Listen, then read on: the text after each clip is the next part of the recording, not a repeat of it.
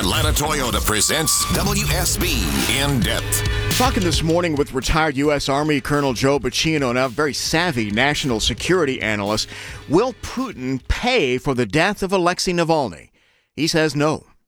I take a contrarian view here. This is a big moment for, for Putin. I think this is the biggest moment he's had really since we became we moved to a unipolar world with the United States on the top of it.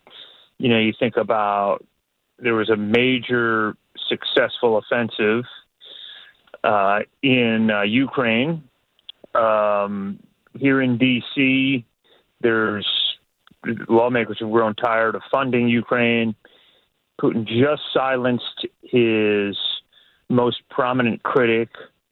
The world doesn't seem to be doing anything about it and potentially, you know, the leading candidate here for president, uh, Donald Trump, has uh, long kind of felt uh, some sort of connection with with Putin and and uh, a deep suspicion of NATO. So I think there's a lot that's happening right now that really is very positive for Putin and, and very negative, I think, for the responsible world order and for NATO and Europe.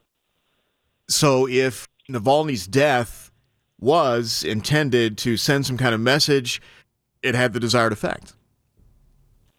I think it will. I think you know Navalny will be now, uh, you know, really be a, continue in his death to be a martyr, to be a figure for the protest movement. But I think the Western world is going to do nothing about this. Europe's going to do nothing about this. The United States, more importantly, is going to do nothing about this. And so, you know, over time, I think he shut down Navalny and, and shut down, uh, quieted uh, his biggest, you know, antagonist inside Russia. And uh, I think, yeah, I think it will have uh, a message inside Russia and even in the Baltic states and even in parts of Europe. Why do you think the West won't do more? You've already got this this kind of faction inside Congress that is disinterested in this issue and disinterested in taking on Putin.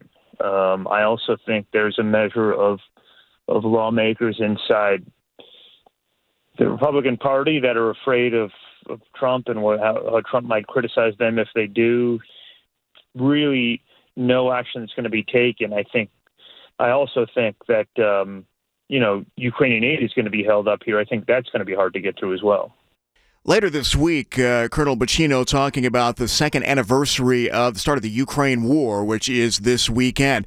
Will Ukraine's forces make it to see a third anniversary?